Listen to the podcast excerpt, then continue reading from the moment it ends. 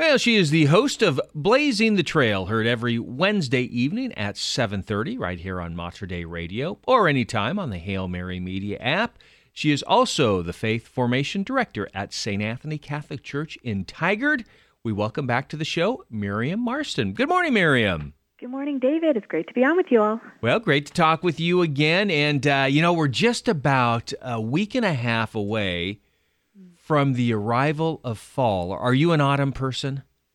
I actually love autumn now that I'm not allergic to it because I was as a as a child. Oh. It was a little bit tougher, but once I got sort of past those allergies with the leaves and everything, I grew to really love this season. Yeah, me too. I, I really do. I was joking with Brenda earlier today. This all this hot sunshine, you know, come on, it's almost fall. So, but no, it's going to be a warm weekend. So we enjoy the sun certainly while it lasts. So, as the faith formation director at St. Anthony Catholic Church, what are you working on this time of year?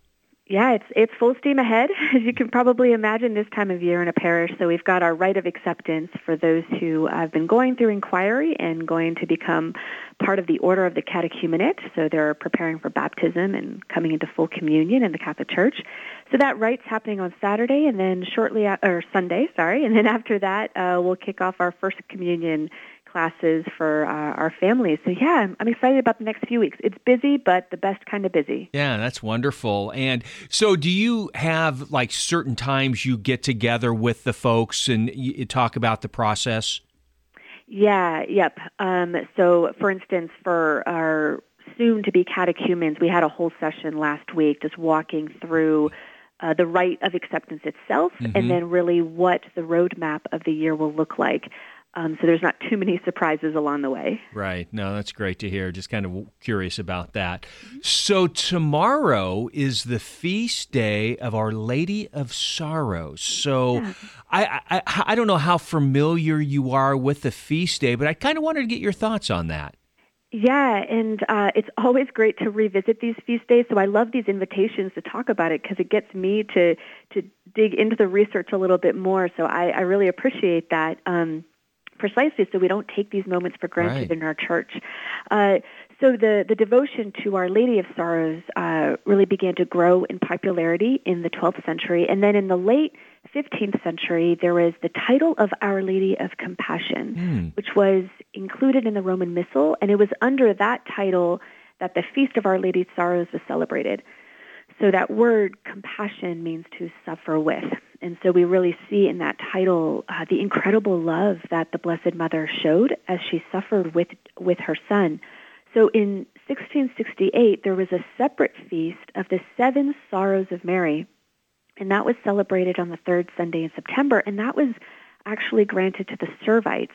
Uh, we know them well. Uh, They're at the grotto. Yeah. Um, and then Pope Innocent uh, the Twelfth uh, renamed it then the Feast of Our Lady of Sorrows. Uh, Pope Pius uh, the Seventh introduced it into the general uh, Roman calendar in 1814, and then in 1913, Pope Pius the Tenth moved this feast to September 15th, which is uh, what we have now, and that's the day after the feast of the Exaltation of the Holy Cross.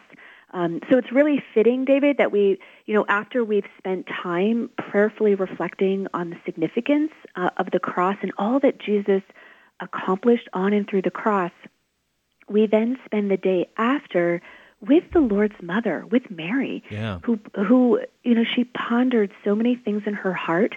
But imagine how she was pondering that grief, the anguish uh, that she witnessed and experienced um, at the foot of the cross. Uh, but her sorrow is also not, it's not limited just to the passion and death of her son. We have those seven sorrows of Mary, uh, which focus on events in Mary's life. And, and uh, tomorrow, the 15th, is a good day to reflect on that. So the, the prophecy of Simeon, the flight into Egypt, uh, losing the child Jesus in the temple, uh, Mary meeting Jesus on the way of the cross, the crucifixion, when Jesus is taken down from the cross, and then the burial of Jesus by Joseph of Arimathea. So those are the, the seven sorrows of Mary as well.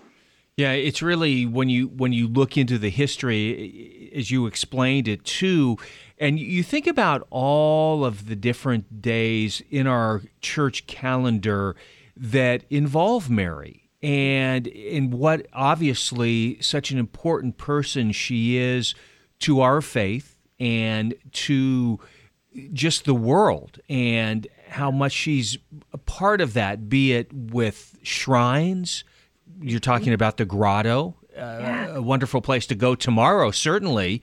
Uh, when you think about, about Our Lady of Sorrows, there's actually a parish here in the Portland area, yeah. Our Lady of Sorrows Parish, out uh, in southeast Portland, uh, kind of in the Woodstock area of, of Portland that you that you can attend, and then the artwork too that surrounds uh, the Blessed Virgin. And in regards to Our Lady of Sorrows, as I was looking into it, there is uh, sometimes a depiction of Mary with her heart exposed yeah. with seven swords piercing it. Are you familiar with that?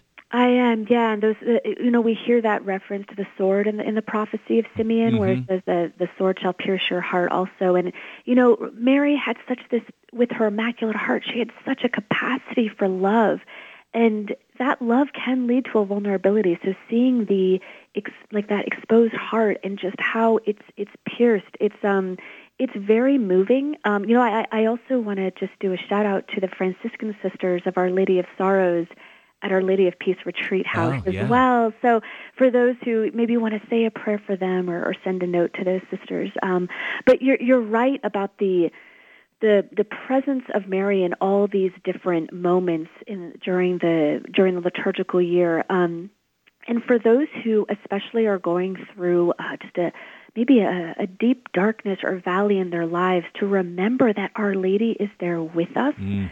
um, and uh, you know we can we can imagine her at the foot of the cross, and and she is keeping her her heart and her and her eyes just fixed on her son and if we can follow that example and really unite our own suffering to the suffering of Christ on the cross, it becomes part like we can we can offer up our suffering and our sorrow um, for and and get that united to the sacrifice, which then opens the door to salvation. It, David, it's really one of the great privileges, but also great mysteries of the Christian life. This possibility of redemptive suffering and mm-hmm. sorrow in our own life so I think that's something um, we can contemplate on the, excuse me, on the feast day of Our Lady of Sorrows.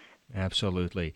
She is the host of Blazing the Trail, heard every Wednesday evening at 7:30 here on Mater Dei Radio, anytime on the Hail Mary Media app. Also, the Faith Formation Director at St. Anthony Catholic Church in Tigard, Miriam Marston. Miriam, thank you so much for the beautiful thoughts on the feast day of Our Lady of Sorrows. It's, it's great to speak with you all. God bless you. God bless you as well.